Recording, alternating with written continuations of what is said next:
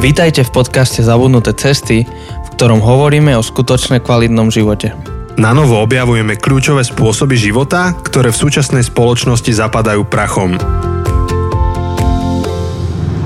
Priatelia, ja sa volám Janči A ja som Jose. a vítame vás celkom netradične z auta. Jose šoferuje, ja držím diktafón a nahrávame, a preto počujete trošku ruch. Ideme akurát z nahrávania tejto epizódy z Nitry a jak sme to s Chosem hodnotili, tak sme si uvedomili, že bolo by dobré povedať ešte niečo úvodom, pretože táto epizóda, ktorú sa chystáte počúvať, je, je jedinečná, je jediná svojho druhu. Tak čo na to povieš, Jose? A priatelia, neviem ako zvykáte vy počúvať naše epizódy, ale ak ste jedni z tých, čo si pustíte možno pri umývaní riadov, pri šoferovaní a si to pustíte možno na väčšej rýchlosti, možno na dvojke, 1.5 a urobte pri tejto epizóde výnimku. Uh, sadnite si, nájdete si nejaké dobré kreslo alebo gauč, spravte si nejaký dobrý čaj alebo kávu alebo napoj. Um, dajte si to na jednotku, lebo je to rozhovor, ktorý, ktorý stojí za to počúvať pomaly, uh, post, ne, neviem či postupne, ale, ale pozorne a minimálne kvôli krase Slovenčiny, uh, ktorá, ktorá bude znieť uh, z um, úst pani Mahrikovej. My sme nahrávali teda rozhovor s mojou babkou, ktorá má 100 rokov a my sme si niekde uprostred toho rozhovoru s Chosem uvedomili, že, že toto úplne má tú atmosféru takého toho starešinu, ktorý sedí niekde pri ohnisku, kde ho počúvajú mladí ľudia a počúvajú také rozprávanie, také pestré, kvetnaté, bohaté rozprávanie zo života, ktoré má hĺbku, ktoré má príbeh, je to ukotvené v realite. Takže to je asi všetko, čo sme chceli povedať úvodom. Vítame vás v našom podcaste, dnes to bude kus iné a veríme, že to bude pre vás veľmi, veľmi obohacujúce. Prajeme príjemné počúvanie. Majte sa. Priatelia, tak vítame vás u nás v našom podcaste dnes s takým výnimočným hosťom a tým našim hosťom je uh, moja babka, babka Zuzka. Uh, Jose ju už trošku pozná? Áno, my sme sa spoznali asi 5 rokov dozadu, pred, alebo, alebo 4, um, na jednej spoločnej večeri uh, pri Vianociach uh, ste boli na Vianoce v Žiline a, a vtedy akurát aj moja mamina tu bola, tak sme travili spolu uh, spoločný večer kde, kde sa spoznali a v podstate aj my sme sa spoznali. Takže, takže my sa s mojou babkou poznáme obaja a dnes by sme ju radi predstavili vám. Um, tak nás, najskôr aspoň tak oficiálne babka, vitaj, vitaj u nás. Ďakujem pekne. A, a ten dôvod, prečo sme ju zavolali, je ten, že, že babka oslavuje také, také významné jubileum, a neviem, že či si viete teraz typnúť koľko, ale vás ušetrím teda typ, typovania. Babka má 100 rokov. 100 rokov oslavila teraz tento týždeň, tak to je veľká vec. Už nás predbehla Markíza. Kto nás ešte predbehol, babka?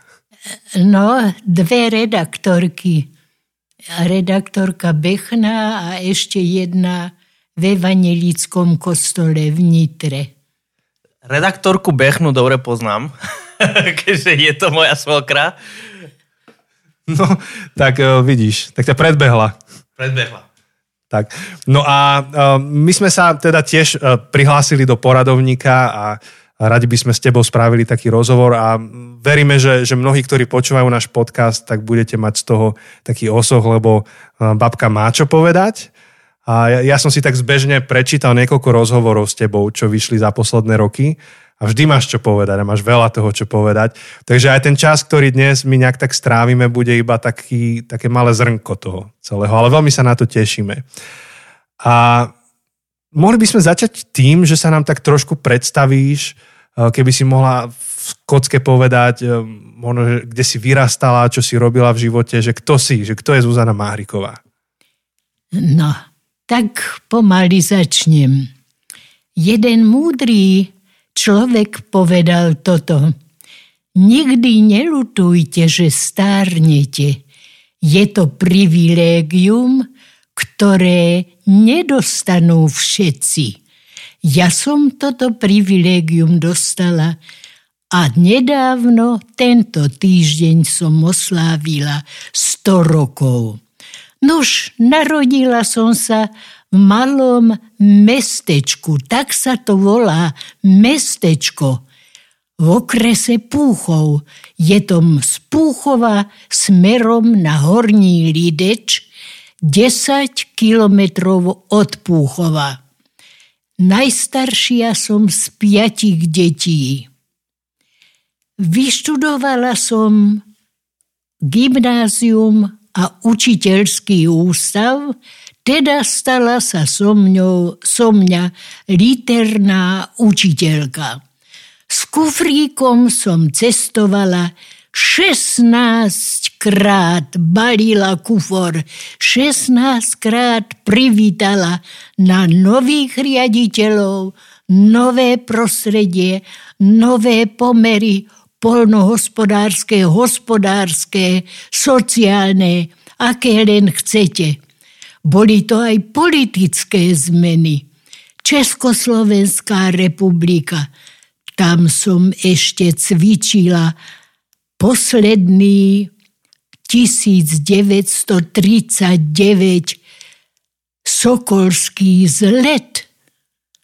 Ako gymnazistka v Štiavnici Banskej sme tam cvičili na poslednom sokolskom zlete. Keď sa tak rozpomínam, aké nadšenie bolo v Prahe, ako Pražania navštívili nás cvičenky, ponúkali nám čisté oblečenie, ale otvorili si pred nami dušu a večer plakali. My, rozjarené mladé duše, cvičenky, gymnazistky, Pýtame sa, prečo plačete? A oni odpovedali, dívenky zlaté, veď na okolí nášho Strahova už sú okopy vykopané, ide byť strašná vojna. A vojna prišla. Ako študentka som mala len českých profesorov, lebo my Slováci sme ešte našich slovenských dosť nemali. Boli to vážení páni profesori, s plnou vážnosťou prednášali učebnú látku, prísnosť mali na skúšanie a so smútkom odchádzali v tom 39., keď museli opustiť slovenské školy.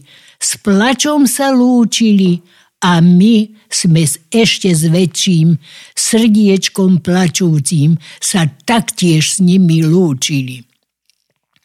Potom prišiel slovenský štát potom prišli socialisti, komunisti. Potom nežná revolúcia. Československá znova republika s nejakými právami pre Slovensko. No a prišla naša demokracia, ktorú teraz zažívame.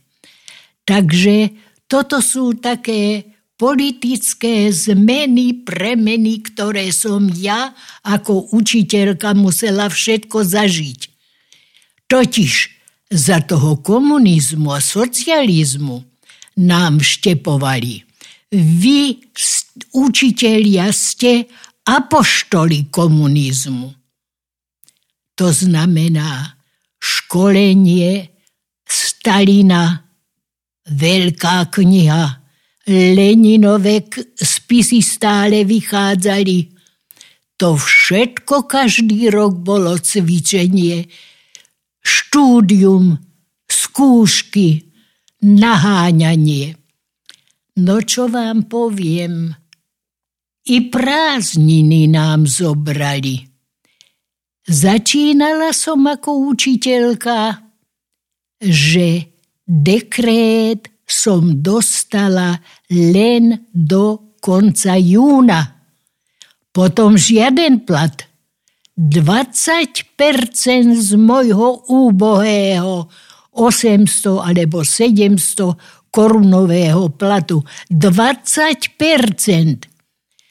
Znova si podať žiadosť a znova čakať, kam v septembri pôjdem. Myslíte si, že som v septembri dostala dekret? Nie. Až v oktobri. Čiže som bola júl, august, september doma. Rodičia moji už počúvali hlásky v krčme v obchode. Však tá Zuzka není ani učiteľka, však je v septembri doma. No ja som bola zamestnaná. Predstavte si, že som trhala konope. Že som vtedy prakticky naučila sa, že konopa je poskonná, tá dozrieva v júni a materná, ktorá má semenec, na ktorom sa aj vrabce priživujú, tá sa trhá neskoro v jeseni. Ja tie konope som močila v močidle. Ja som ich potom z močidla vyťahovala. Bála som sa, že v močidle žijú pijavice, že nebodaj sa mi na nohy prilepia. Ale nič sa také nestalo. Konope som vyvláčila, napaja na panáčka postavila, konope sa usušili. A v, v septembri, kým som bola doma, ešte na plote usušili, doniesli mi trlicu a ja na trlici som konope vytrepala. Ďalej už robilo sa odborne kúdela, priadlo sa. Ale čo čer nechcel, prídem na východ. Nútili ma vstúpiť do hlinkovej gardy. My sme do gardy vstúpiť nechceli. Tak čo? Poradili, aby s mládežou začala pracovať. Navštívila som takéto priatky v Soli, okres Vranov. To bolo prvé moje miesto. V starej škole sedia dievčence, kúdel má každá. Ale čo to v ruke žmolia? No tak na to sa natáčala hotová cverna ústami sa popúšťalo cverna a rukou sa zatáčalo vretenko, aby sa tá niť namotala. Skúšala som ja to. Dievčatám to išlo rýchlo, nože ja som sa cítila šikovná. Popúšťam spradená konopnú cvernu, ruka stojí. Keď ruku pohnem, konopa stojí. Nešlo mi to ani prvý, ani druhý, ani desiatý večer. Proste toto som nezvládla. Doma u nás v mestečku sa priadlo na kolovrate. Ani to som neskúšala. Tak čo som vymyslela? Mala som doma mnoho vlny na štrikovanie, lebo som si svetríky štrikovala. Napadlo ma, že zoberiem túto vlnu a dvoje, troje, štvoro ihlice a tieto milé dievčatá na východe naučím štrikovať. Aj sa tak stalo. No, na tých priatkách Prišli okolo pol desiatej večera i mládenci. Začali krepčiť, začali hrať, hneď sa tanec schytil. Nož jaký tanec? Žiadna polka ani valčík. Ale karička. Jaj, to som sa ja dívala na tie nohy, ako len prepletali. Tak som si myslela, že aj ja to dokážem. Postavila som sa raz do tejto karičky, skoro ma vliekli po zemi. Ale si myslím, no čo som ja taká nešika, však mám rada tanec. Tak som to poskúšala a naposledok s nimi som tancovala ako jedna východniarka. Horšie to bolo s rečou. Začali vám spievať len tak po šarišsky. Ej, natarky, natarky, s košajrikom natarky. Košarúcim do šancu, sama pôjdem do tancu. Ja rýchlo to mleli, rýchlo spievali. Zas som tomu nerozumela. Tak som druhý, tretí, štvrtý raz, to aj v nedelu popoludní. Celá ulica idúca do Prešova bola vlastne námestím. Mohla byť, žiadne auto nechodilo. Autobus do Prešova išiel raz, dva razy do dňa. Využila som túto možnosť, že notár, ktorý išiel do Prešova, Poprosila som ho, pán notár, topánky mám zodrané, prsty mi idú von. Nekúbili by ste mi topánky, ako ja opustím žiakov. Jako do, prídem do Prešova, po obede už žiaden autobus nejde. Ale čo by nie, kúpim vám. Kúpil mi poltopánky, najlepšie na svete, mekulička, kožučka, a veľmi dobré boli. Nož, takto som ja žila na východe. Ja som sa vrátil do svojho detstva teraz. Ak máte pocit, že, že babka to teraz číta, nečíta. Babka je taká chodiaca encyklopédia a, a ty vieš vlastne na počkanie rozprávať veľmi krásne. A ty nielen, že rozprávaš krásne, ale ty aj píšeš nejakú kroniku a, a vlastne keď som vyrastal, keď sme boli malé deti a ty si sa o nás starala napríklad cez prázdniny, tak eh, ty si nám veľa rozprávala. Takže my sme veľa počúvali aj o mestečku. Pozdravujeme do mestečka, tam aj s Chosem máme kamarátov. Mestečko Záriečie Puchov. Tak veľa sme to počúvali, aj vzácne, že píšeš eh, teraz do tej kroniky. Um, ako to robíš, že máš takú dobrú pamäť? Že máš 100 rokov a ty si schopná zapamätať si také veľké detaily. Eh, tak je to dané, je to dané asi génmi. Tak rada som mala jazyk slovenský a moji vyučujúci, doktorka Gverková, to je známe meno, mala doktorát zo Sorbony. Bola to manželka, slovenčinárka podotýkam, to bola to manželka doktora Gverka, akademického maliara, ktorý žil v Banskej Bystrici a zväčšnil na veky vo svojom maliarskom umení všetky krásy Banskej šťavnice na prvom mieste Kalvária, Nový zámok, Starý zámok a kostoly. To sú dominanty šťavnice. Potom ma učil napríklad akademický maliar Kolár, Ján Kolár, ten ma učil pedagogiku. Potom akademický maliar Jaroslav Augusta, ten ma učil celkové výtvarnú výchovu a písmo. To boli prísni profesori. Latinu sme mali, týždenne 7 hodín. Do školy sme chodili aj v sobotu. Knižku žiadnu som si nemusela kupovať. To bola takzvaná na gymnáziu. Knižnica Pauperum v latinčine, v slovenčine knižnica chudobných. Tam som si vyzdvihla všetky učebnice, ktoré som potrebovala.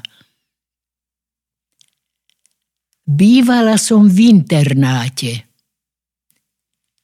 A tam nebol neviem aký oddych.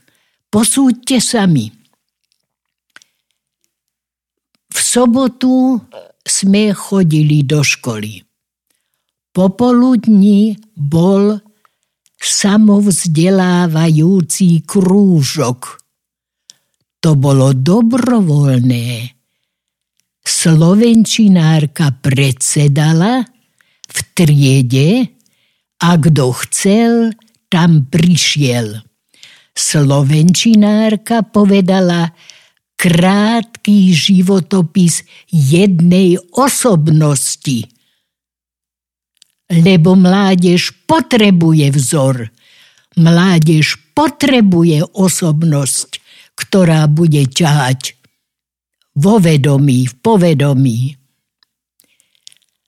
Potom študenti, my, ktorí aj nejaké veršíky skladali, tam ich predniesli.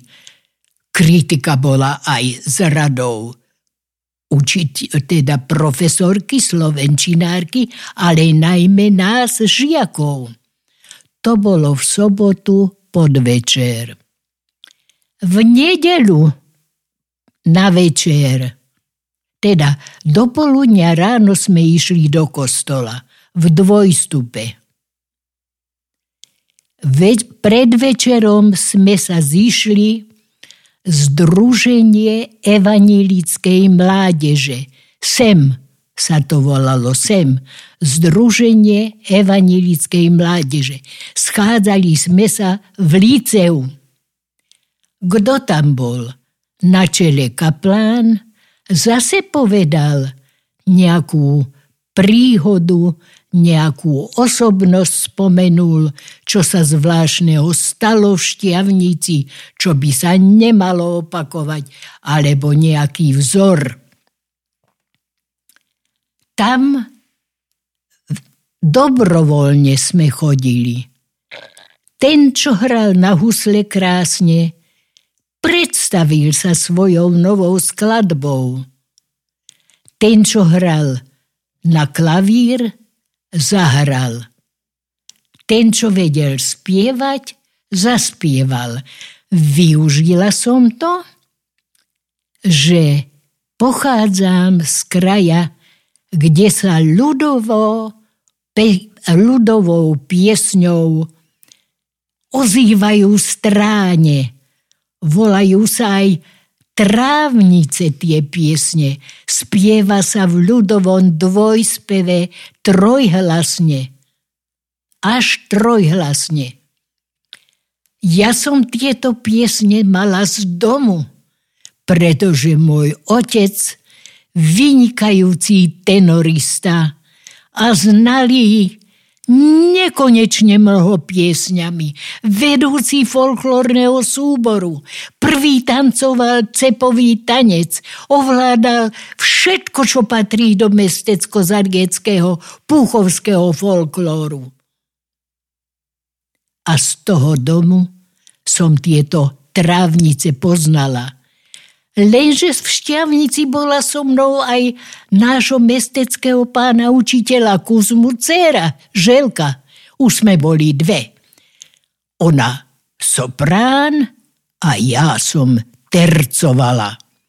A tak sme týmito trávnicami vystupovali v Šťavnici po všetkých školách na lesníckej, na gymnáziu, na chemickej, na, bab, na baníckej, na rodinnej škole.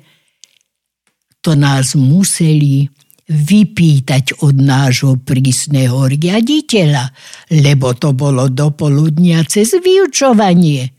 A riaditeľ nás pustil, veď to bola chvála pre jeho školu. A tak tie krásne hlasy, tie krásne piesne, tie hlboké slová, tak sa niesli šťavnicou aj pri stretávkach. Či to nebolo milé, keď sme po 50 rokoch sa stretli v šťavnici a spolužiaci po 50 rokoch držia sa za ramená a vítajú mňa. My so spevom, my dievčence, čo nemáme frajeri, kvítneme my ako ruža v pohári. Ideme tam, kde staneme si ke kraju, díváme sa, jak tí druhé tancujú. Preto sa my tých druhých nebojíme, preto si my do kolečka staneme. Oni nás prezierajú, aj na nás pozierajú, keď nás mládenci do tanca volajú. Kebych bola, ako nie som bohatá, kúpela bych si reciasku ze zlata. Uviazala by som sa o jedného mládenca, aby druhé nepojal si do tanca. No vidíš, Jose, toto babka moja, ona to má všetko v hlave, že si pamätáte strofy, celé, celé státe. To, to my už sme taká Google pamäť, že, že, že vieme, kde to máme nájsť, ale nepamä, nepamätáme si to celé. No, pre mňa vás počúvať, pani Mahriková, ja som sa preniesol ku ohnisku, ako keby mám pocit, že sedím pri ohnisku a počúvam rozprávača, ako mi hovorí nejaký legendárny, epický príbeh, ako Homerovú Odiseu, alebo, alebo, alebo niečo, niečo na takejto úrovni. Mňa fascinuje to, ako hovoríte, lebo síce moja slovenčina je, môj prízvuk je um, zvláštny, ale, ale mňa, ja milujem tento jazyk a, počuť, ako vy ho hovoríte a akým spôsobom vy hovoríte, tak je pre mňa fascinujúci. Ja by som sa vás chcel opýtať niečo. Prosím. A vy ste hovorili teraz trochu aj o vašej viere, a, ale predpokladám, a teda trochu aj viem, že pre vás žiť vašu vieru, zvlášť počas obdobia komunizmu a, a, a, dlhého obdobia, nemuselo byť uh, ľahké. A, ak, aký to bolo, respektíve inak sa to opýtam, zažili ste nejaký konflikt kvôli vašej viere, nejaký problém, nejaký nepriateľstvo? No, konflikt som nezažila, lebo ja som není konfliktná, ja som brala reálne. Keď nemôže sa ísť do kostola, neprovokovala som, mala som tri deti, jednalo sa mi o tri deti, tak som neprovokovala a do kostola som nechodila. Preca modliť a spievať a čítať Bibliu sa dá aj mimo kostola. Je pravda, že jediný prehrešok som mala na štedrý večer, ale čuduj sa svete, to som už bola tu v okrese Nitra, že vedľa kos- naproti kostolu je dom, kde som každý rok bola ako učiteľka vyznamenaná buď to zo školstva, alebo z osvetovej činnosti, napríklad z obecnej knižnice, ktorú som viedla 30 rokov. A ja, teda poznalo ma kopec Nitranov a naproti bol kalvínsky kostol, kde sme my chodili, lebo vlastného kostola sme nemali. Ja som tam mala ísť. Bála som sa, ale na štedrý večer som to porušila. Bol jeden rok, že som bola vyznamenaná aj herečka Nitranského divadla Boženka Slabejová. Sedíme tak pri stole, roztancovala sa bosá Boženka a povedala, keď budem mať predstavenie, prídi rozhodne do divadla. Nuž bolo to práve na ten štedrý večer alebo Silvestra a ja som mala ísť do toho kostola. Ale som sa bála. Tak som doma poprosila mamu a mama, prosím vás, požičajte mi sukňu, zápunku, čiže zásteru, rukávce, vlniak na hlavu, ja si tento kroj oblečiem, ja na, na štedrý večer do toho kostola pôjdem, hoci naproti budú pozorovatelia budú fotografovať mňa v tomto vlniaku, ktorý si stiahnem na tvár, nikto poznať nebude. Ja tento uzlík môžem aj dnes preukázať, mám ho na pamiatku odložený, ale som ho nemusela použiť. Išla som do toho kostola aj tak. Potom, potom z rozprávania viem, že, že predsa len nejak ste boli aj, aj s detkom aktívni v kostole, alebo, alebo minimálne on robil kantora, že hral tam na orgáne. No. Keby si k tomu možno, že niečo ano. mohla. Keď sme, tak s manželom som sa poznala skrz divadlo Mariša. Janko Máhrik bol učiteľ, Zuzka Ševelová bola učiteľka. Sedeli v zborovni s ostatným učiteľským zborom. Naraz tamojší kaplán pomyslel si, faru nemáme, ideme hrať divadlá a z tržby postavíme faru. Nož uznajte, horúca myšlienka. Tak sme nacvičili mrštíkovú Marišu. Janko Mahrík hral môjho manžela, ale ako to býva, ja som mala nie Vavru rada, ale zakášal k nám jeden iný mladík a láska bola skôr k mladíkovi ako k mužovi Vavrovi. Vavra žiaril. Prišliel do krčmy, vypil si, ja som prišla preňho, Vavra ma chytil za plecia, zatriasol a šmaril od lášku. Si teraz predstavte, že hráme v triede. Musela som dávať pozor, aby ich nezletela rovno dolu. Nedolámala si nohy. A hrali sme v triede štyrikrát Marišu. Ja som mala tak opravdu doudierané kolená, že som normálne plakala. Nemohla vstať hneď. A keď som sa pozrela do predných radov, aj tam si utierali nado mnou slzy. Tak som potom hovorila, počkaj ty, Vavro, ja ti dám jed do kávy a zdochneš ako pes. Aj tak sa stalo. Dala som mu ráno jed do kávy a čikotala okolo nemu. No Vavruško, no ideš do lesa, no len si daj pozor, až ťa nezabije nejaký strom, až si nezatneš sekerov do nohy.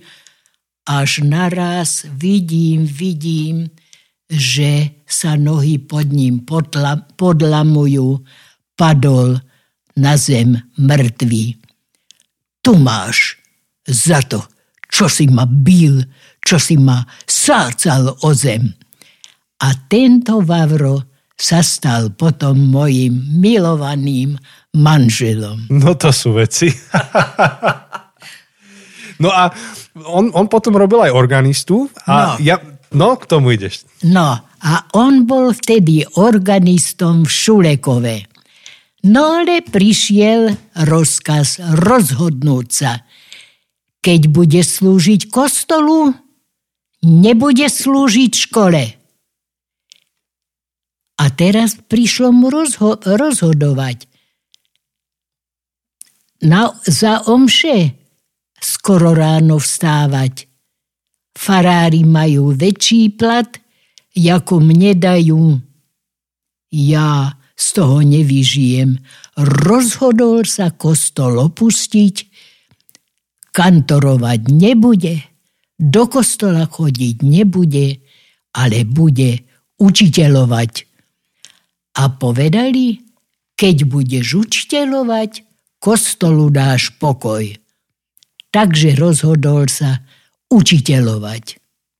A mne ako učiteľke, keď sa ma niekto opýta, na prvom mieste bola rodina, na, druhého, na druhom mieste škola. Tým pádom, že som otvorila dvere učebne, Všetko som nechala za dverami. Žiaľ, chudobu, hlad, lebo vojna bola. Nebolo mesa, nebolo všeličoho. Vydržali sme. Každý si želal prežiť vojny, nedostať gulku do nohy, neprísť o nohu, o ruku, o život. Tak to boli úplne iné časy, než máme dnes my. Áno. Um, nám sa niekedy do kostola nechce len preto, že sa nám nechce. A vtedy, vtedy to bolo o niečom úplne inom. A, ale pamätám si z, z rozprávania niečo o tom, že, že detko hral na orgáne a že naučil celý kostol spievať rýchlejšie. No Čiže tak. spievali strašne pomaly. To bolo v akom čase? Čo to bolo? No to za bolo tým? ešte za slovenského štátu. Že on bol taký rázny, že dokázal to tam Áno, on bol majster organu a majster uh, huslí.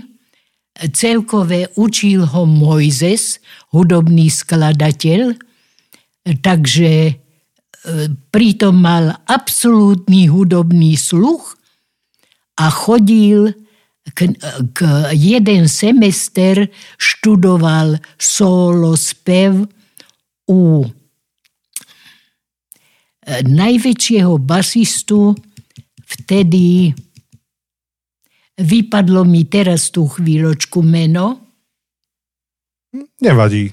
Tak on, on ho študoval. Študoval jeden semester. Áno. No a potom, keď sa zmenil režim a, a, a prišiel 90. rok a tak ďalej, a ty už si postupne prišla na dôchodok, tak ty si začala byť veľmi aktívna v evangelickom kostole ano. v Nitre medzi ženami. Tak možno, že o tom by si mohla povedať. Tak e, ja ako na dôchodku, každý sa, jo, ako prežijem na dôchodku, ako prežijem. Veľmi dobre. Nelenož doma. Máš plno kníh. V knihách je uložená všetká múdrosť ľudí. Vyberaj si rozumné knihy. Ja som mala veľmi dobré odporúčanie na knihy. Bol to môj syn Tibor, ktorý napríklad mi ponúkol jednu prie hľadnú knižku o lepre, o misionároch, ktorí zápasili s malomocenstvom, kde z celého sveta bol ostrov, kde sa títo chorí zhromažďovali.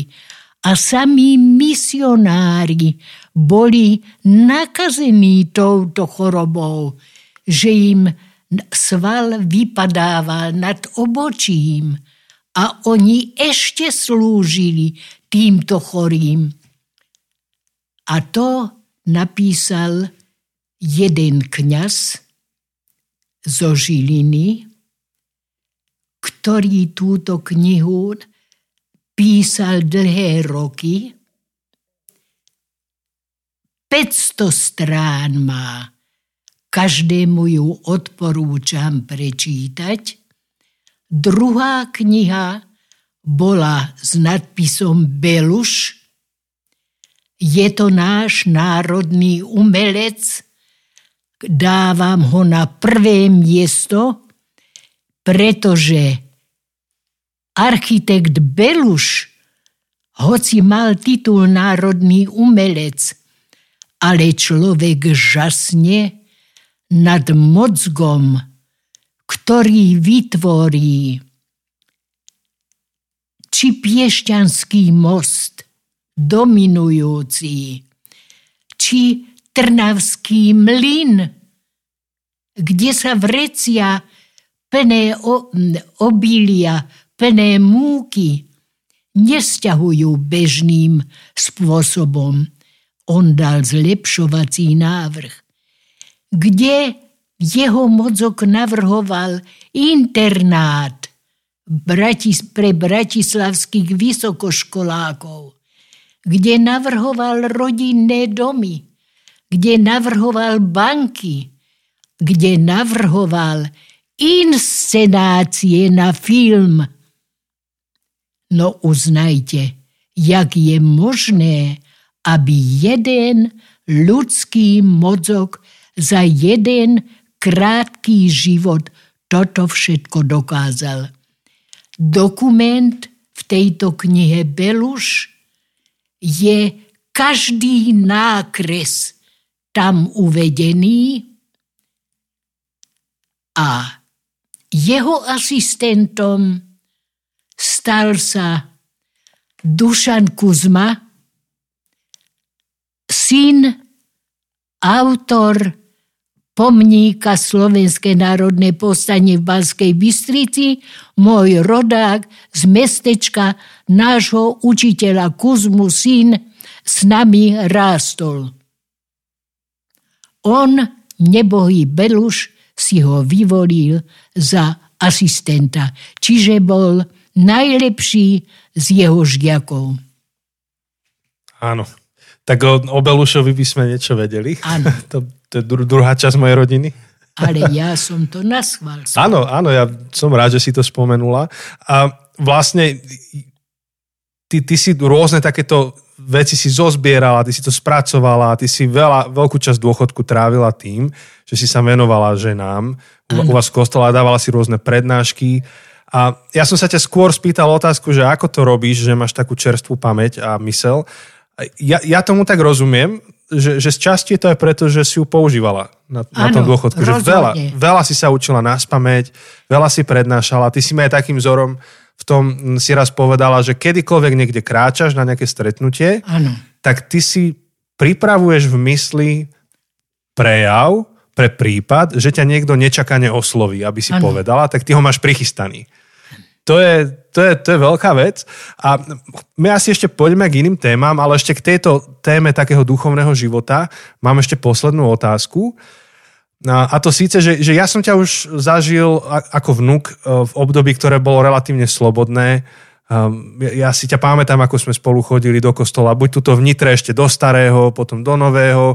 Keď si bola u nás, kde sme my bývali, tak si išla ku nám zasa na bohoslužby. E, ty veľmi fandíš svojmu synovi, môjmu otcovi, e, vieš o jeho kázniach, vieš o jeho práci, kde čo robí, modliš sa veľmi, veľmi, veľmi som ťa vnímal ako ženu, ktorá sa úprimne modlí, e, ktorá má rada Božie slovo. Keď spievaš, vždy keď máme oslavu nejakú tvojich narodení, sa spievajú duchovné piesne, to je veľká časť toho života a vidno, vidno v tom, to, čo si vrávela, že za bývalého režimu to bolo pre učiteľov zložité ísť do kostola, ale pre teba Boh nebol zavretý v kostole, ty, ty, si, ho, ty si s ním žila doma, ty, ty si ano. svoju vieru žila doma a to je tá moja možno, že posledná otázka v tejto oblasti duchovnej, že, že čo bolo pre teba takým najväčším duchovným pozbudením, alebo z čoho si najviac čerpala v celom svojom živote, keď sa pozrieš, čo sa s tebou tak najviac nieslo?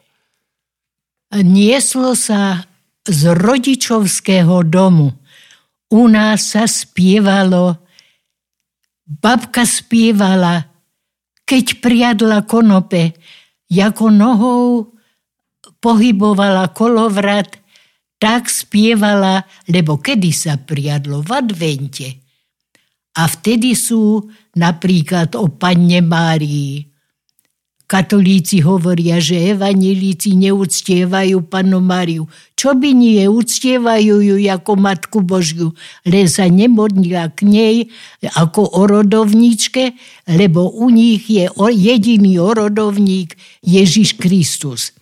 Tam je pesnička, aj Panna je pozdravená a nie len poslem od Boha a tak ďalej. Toto sme počúvali. My sme deti vnímavé boli. Neboli rádia, neboli telefóny. Takže čo ten rozum? No bral to, čo počul. A to sme brali. Spievalo sa v nedelu. Spievalo sa v nedelu, keď sa prišlo z kostola. Rodičia opatrovali kone, kravy a my ostatní sme, napríklad ja som čistila uhárky, pripravovala, nastruhala uhárky, posolila, aby ich mamička k obedu pripravila. A vtedy sa spievalo pesničky pred jedením. V škole sa, spie, sa modlila krátka modlitba pred vyučovaním a po vyučovaním. Bož, napríklad takáto modlitba. Bože, za vyučovanie vzdávame ti ďakovanie. No. Dobre. Do... No. To skoro bolo ako rep. Áno. v nedelu popoludní, keď sa už riad poumýval, otvoril sa Tradoscius a tam je na každú nedelu predpísané 6-7 pesničiek vyspievať. Darmo my by sme deti boli chceli ísť na špacírku po ulici. Najprv sa muselo vyspievať. A spievalo sa jednohlasne, dvojhlasne, trojhlasne. Ľudia, čo išli po dedine, sa zastavovali, pretože u nás sme všetci spievali. No a ešte kedy sa spievalo, predstavte si, že sme na roli, narobení. Chlapi kosili, ženy hrsťovali, inokedy viazali snopy, stavali panákov, ledvá sme večer, nohy ťahali za sebou. Ale boli tam naše kone, bol tam náš koč, voz, batohy plné lucerky a ďateliny, naložili sa na voz a my, chasa unavená rodičia, posadili na voz. Keď už polná hrbolatá cesta pominula a prišli sme na Hradskú, ktorá vedie do Púchova. To bol život. Tichúčko už to išlo. Tatko začal spievať. No dlho nespieval sám. Hneď povedal. No a čo ste? Vy neviete spievať, čo nemáte hlasu? Hneď sme všetci začali spievať a celým mestečkom sa niesla naš, niesli naše trávnice, čiže nie pobožné piesne, trávnice. Ráno v obchode ženy hovoria, ha, Ševelovi sa žije, tak mu je veselo, celou cestou si spieval. Keby ste vy vedeli, ako ten Ševela je unavený aj s jeho deťmi. Tak sa tak opäť potvrdzuje v tom, čo hovoríš, že veľmi dôležité sú takéto rituály rodinné, kultúrne, spoločenské a že nemôžeme čakať aj to, že tie naše deti, ktoré vychovávame, že sa naučia o Bohu, o viere len tak niekde, ale to sa dostáva doma. Práve v tých chvíľach, kedy máme voľný čas. Áno. Je tá otázka možno, že výzva aj na nás, že ako ten voľný čas trávime, že čo, čo robíme s rodinou. Um, nechám to tak, tú otázku. Uh, Jose, čo navrhuješ? Lebo ja mám ešte kopec otázok aj iných, tak ty tu máš tieto, tak na tie môžeme tak kratšie odpovedať. Áno, tak my sme, predtým ako sme sem prišli, sme dali takú výzvu našim poslucháčom, našim fanúšikom, že, že ak máte nejaké otázky na pani Mahrikovu, uh, pošlite nám ich a my sa veľmi radi opýtame. Tak uh, máme takú vernú fanušičku a posluchačku Miriam, ktorú pozdravujeme. A ona nám poslala niekoľko otázok pre vás. Tak uh, ja vás ich položím uh, a uvidíme, koľko z nich stihneme. Uh, jedna z otázok, čo dala, je, že čo je niečo, do čoho ste investovala a čo teraz spätne hodnotíte ako zbytočnosť? Možno, že nejakú vec, čo si kúpila a povedala si si, ah, to bola nejaká zbytočnosť, alebo niekde, kde si dala čas a bol to nakoniec vyhodený čas? No, na toto ani neviem odpovedať, lebo peňazí na investovanie som nikdy nemala, na to, aby sa odhodilo. Som veľmi musela šporovať. Napríklad som v záhrade dopestovala uharky, po kilečku po dvoch predávala a keď som už mala 1200 korún, z tých uharkov 100 zelenej fazulky, z dvoch kilov maku, z jedného vreca mrkvy, čo som v zahrade dopestovala. Nazbierala som za 2-3 roky toľko peňazí, aby synovi Tiborkovi, aby si kúpil v Tuzexe počítač, ale to bol taký... No, Čo, kalkulačka to bola? Ta, Či... Taká kalkulačka, kalkulačka áno. Áno, a nikdy si nekúpila niečo napríklad ako topánky, ktoré sa ukázali Nie. ako nekvalitné, Nie. alebo... Nie. Tak to si šťastná žena, že si urobila dobré investície nie. v živote. Nemala, nie, na to som nemala. Veľmi skromno sa žilo. E, v auto sme si kúpili všetko na dlh. Od jedného, od druhého, od tretieho a pomaly sme splácali.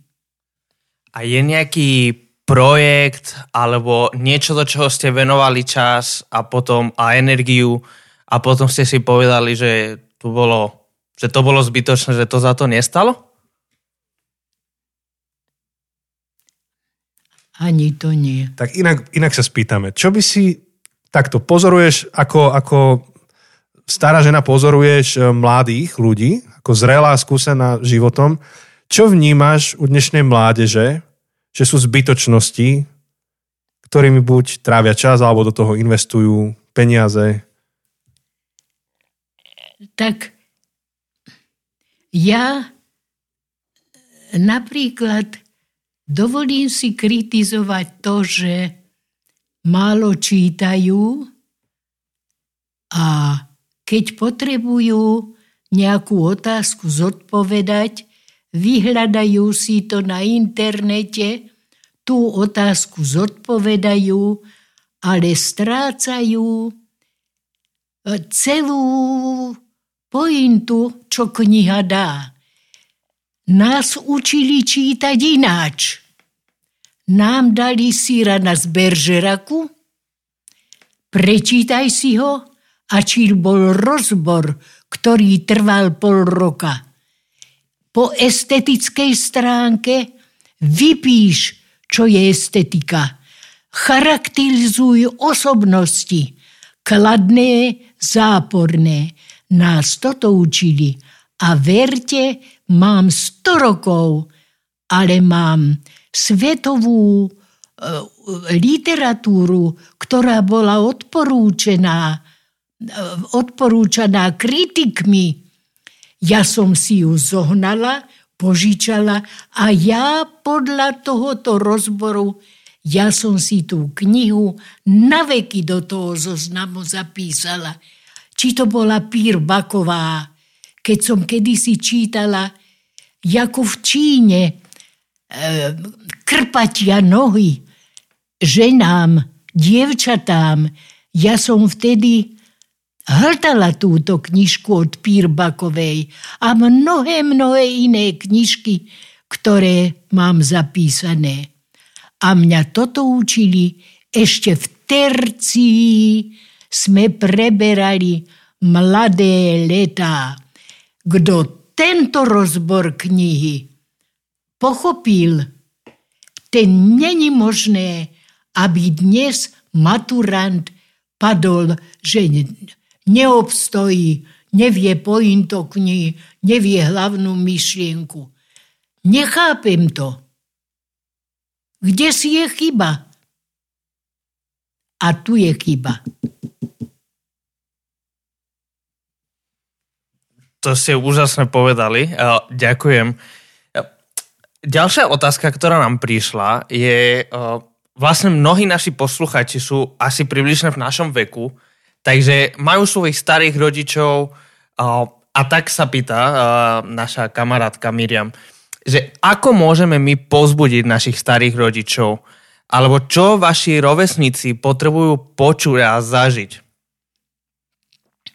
To je ťažšia otázka, lebo mladí idú týmto tempom doby a majú svoju pravdu.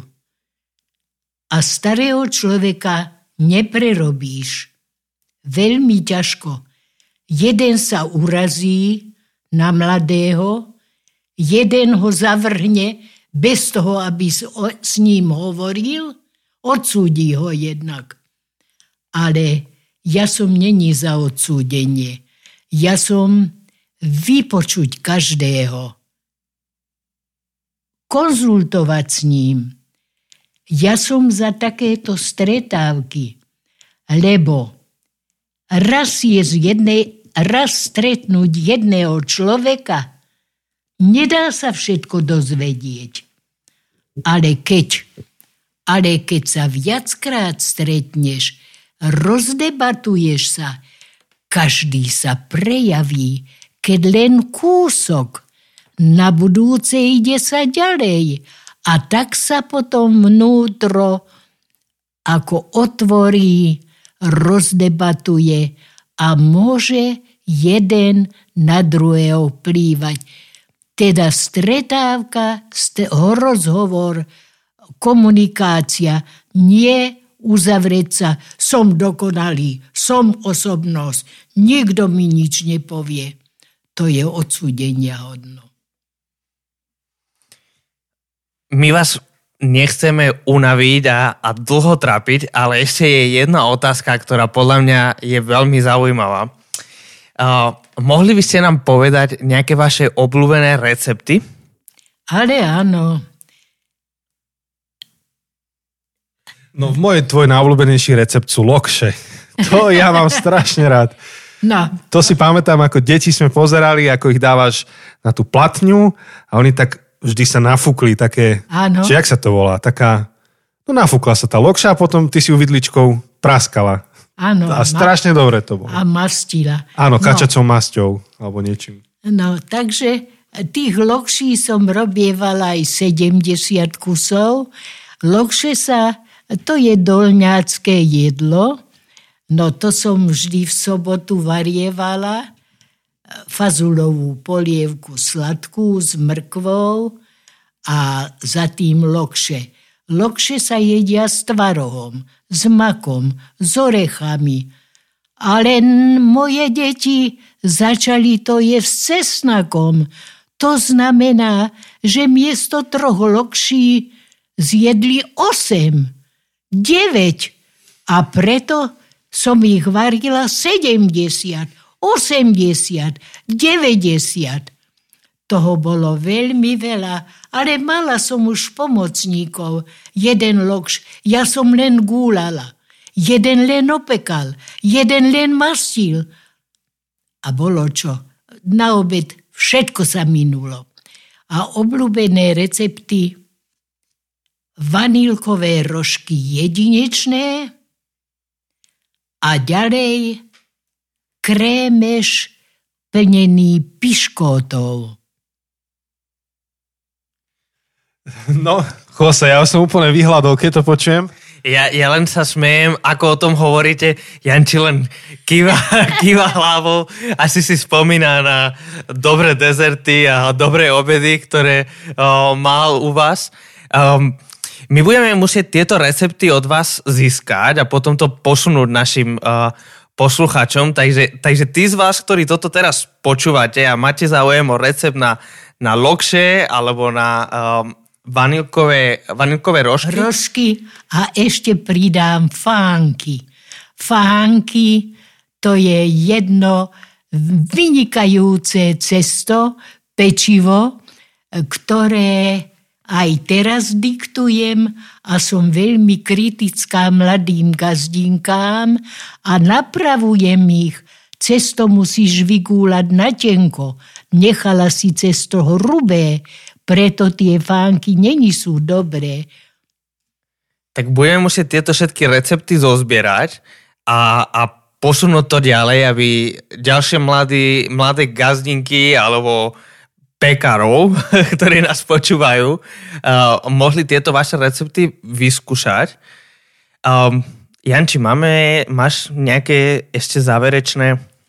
Áno, áno, mám. My sa tu s Chosem striedame pri mikrofóne, lebo nejak sme si nedopatrením zabudli tretí. Ale um, potom tie recepty nájdete teda na, na našich sociálnych sieťach niekde. Uh, my keď sme pred hodinkou začali s babkou rozhovor, tak sme sa aj pýtali, že ako vládze, lebo dnes sme mali ešte takú rodinnú oslavu a povedala, že uvidí. A my sme tak dúfali, že aspoň hodinu by sme sa rozprávali a podarilo sa. Neviem, či ti to prišlo, že už hodinu sa rozprávame. Babka kýve, že nie. Aj tak ožila si, začala si rozprávať. My by sme ťa ešte radi počúvali ďalšiu hodinu, ale nejde to úplne. Ale ďakujeme ti za tvoj čas, ktorý si nám venovala. Nie je to samozrejme a veľmi si to vážime. A mám jednu poslednú otázku a to je jednoduchá, že čo by si odkázala dnešnému mladému človeku? veľmi neviem, akou metodou by som každému naliala, aby sám seba neprecenil, ale ošacoval sa skutočne, čo ja dokážem. To znamená, nikdy som si ani ja nerobila svetoborné plány. Hoci som vyznamenaná bola, aj ako učiteľka, aj ako študentka, nikdy som nebola uprednostnená. Vždycky s tým pántikom alebo valachom, keď sme recitovali. Nevyhrali sme prvé ceny, ale boli sme tam. To znamená, že aj ten mladý človek ošacovať svoje. Idem na školu, čo mi táto škola dá? Som tam išiel len, že som sa hen tam nedostal. Budem v stave užitočný na tomto poste, keď skončím tú školu. Ľúto mi je napríklad, že fakulty chrlia pedagogické oddelenia plné promujú učitelia sami.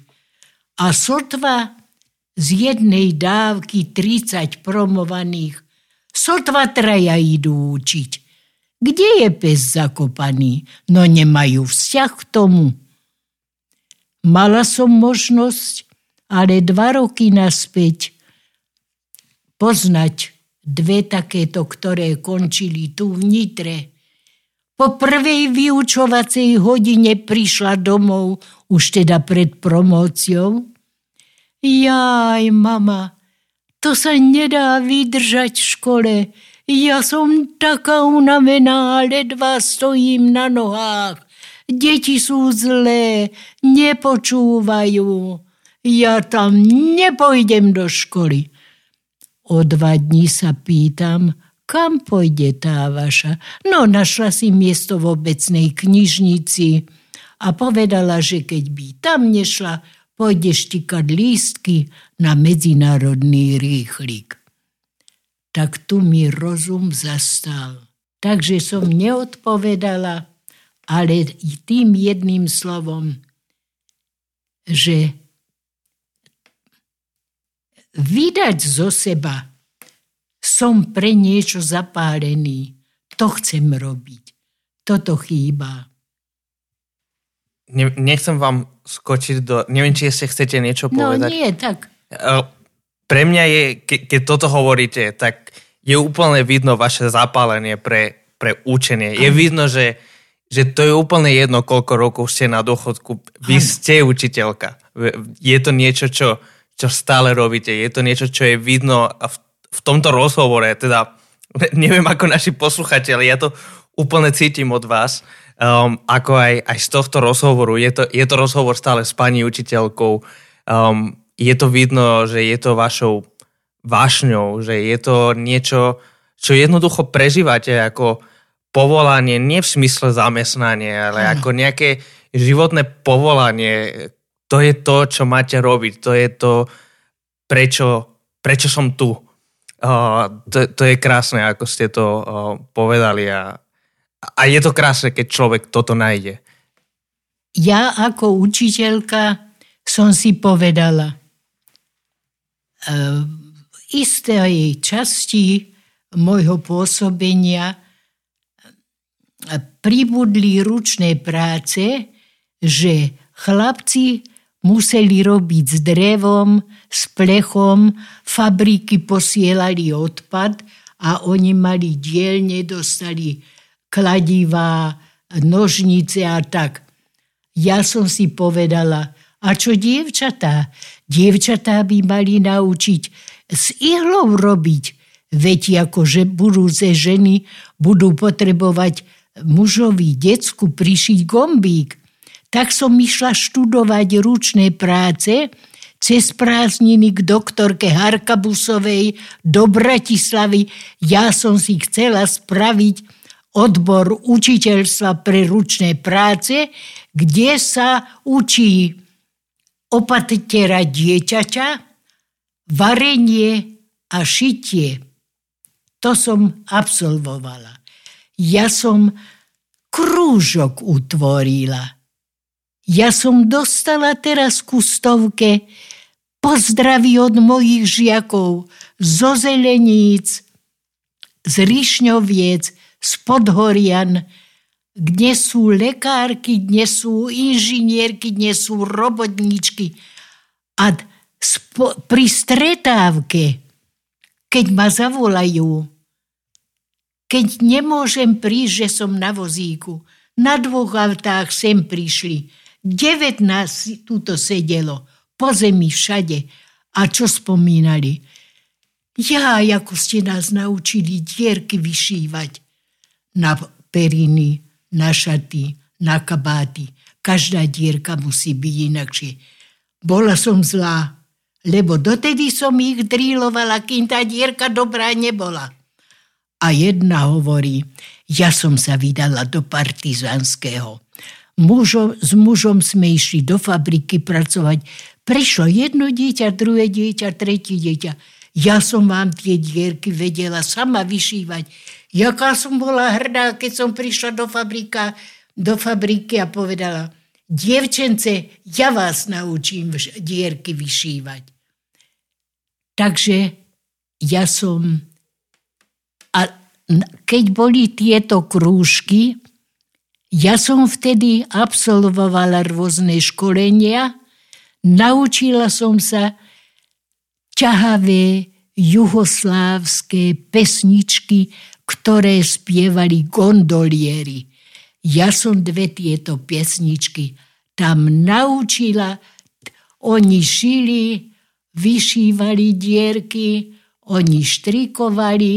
Jedna nočnú košelu si hačko vyšívala, druhá zástierku si vyšívala a medzi tým ja som každú k sebe ukázala, toto je dobré, pokračuj, toto je dobré. Oni to dosiaľ začajú spievať. Čiribera bála moje, čiribera bála moje. Tieto juhoslávské pesničky mne to už čo chvíľa vyprchalo z pamäti. Oni tieto dievčatá to vedia. Je úplne úžasné a, a viem, že už to predlžujeme, ale minulý rok sme s Jančím písali knihu, kde sme hovorili o vplyve a, a je úplne vidno z toho, čo hovoríte, ako vy ste vplyvali na, na život uh, mnohých ľudí a, a dot, dotýkali ste sa, dotýkate sa životov mnohých ľudí, o ktorých možno ani neviete a, a, a práve aj cez tento rozhovor verím, že aj sa dotýkate um, cez, cez tieto voľny, cez toto ra- rozhovor uh, sa dotýkate uh, životov mnohých ľudí, takže tak ako sme uh, hovorili, Janči, naozaj tvoja babka je, je influencerka. To, to slovo poznáte? Nie. Ej, akože babka čítala našu knihu, takže to je to, čo sme mali v nadpise knihy, Ja, to, ja- to slovo. Áno, rozumiem. Že, že človek, ktorý vplýva, vy ste, vy ste človek, vy ste jeden z tých ľudí, o ktorých sme písali, uh, ľudia, ktorí vplývajú na svoje okolie, um, tak, tak je to krásne. Ja mám na záver jednu možno takú odvážnu prosbu, uh, ktoré sme sa nedohodli, takže teraz uh, dúfam, že, že um, to zoberete dobre a, a je to pre mňa taký prejav úcty, ktorý by som chcel. Um, mohli by ste uh, sa za nás a, a za poslucháčov, ktorí toto počúvajú, uh, pomodliť? Pane náš Ježiši, k Tebe hovoria starí i mladí, prosia o Tvoju pomoc. Aj tu pri mne dnes mladí, mysliací ľudia, mysliací na dobro nielen svojich kamarátov, ale aj mladších a starších ľudí, aby dobre žili, múdro svoj život spravovali. Držali sa Božieho slova, nezľahčovali si žiadnu prácu, pravdivo vo viere pravej zotrvali a túto vieru pravom slova zmysle šírili okolo seba podoprenou Božím slovom, ktoré je väčné a nemenné. Amen. Amen. Si mi normálne hovoril z duše. Ja som rád, že si poprosil babku o modlitbu. Ďakujeme ti a ďakujeme ti naozaj ešte raz za tvoj čas. Um, za... Ne, nemusela si nám ho venovať, mohla si odpočívať, ale si nám ho dala. Tak, tak ďakujeme za to a a snáď ešte niekedy opäť. Tak po, no. zdravíme aj poslucháčov a budeme znova o týždeň vás ne, mám zle naštartovanú vetu. S niečím vás prekvapíme snáď o týždeň. Ja, ja som rada, že som vás nesklamala tak veľa. To bolo, to bolo úžasné, pani Mahríková. Ja som, ja som dojatý, ja naozaj uh, som dojatý a držím slzy z radosti, že, že môžeme mať tento rozhovor s vami. Takže verte, že ste nesklamali. Ja myslím, že to bolo veľmi dobré. A Jose to dobre vystihol, že, že to malo tú atmosféru toho starejšieho, ktorý sedí v kruhu pri ohni. A tak sa to robilo kedysi. Ano. Tak sa to robilo a máme to teraz touto formou.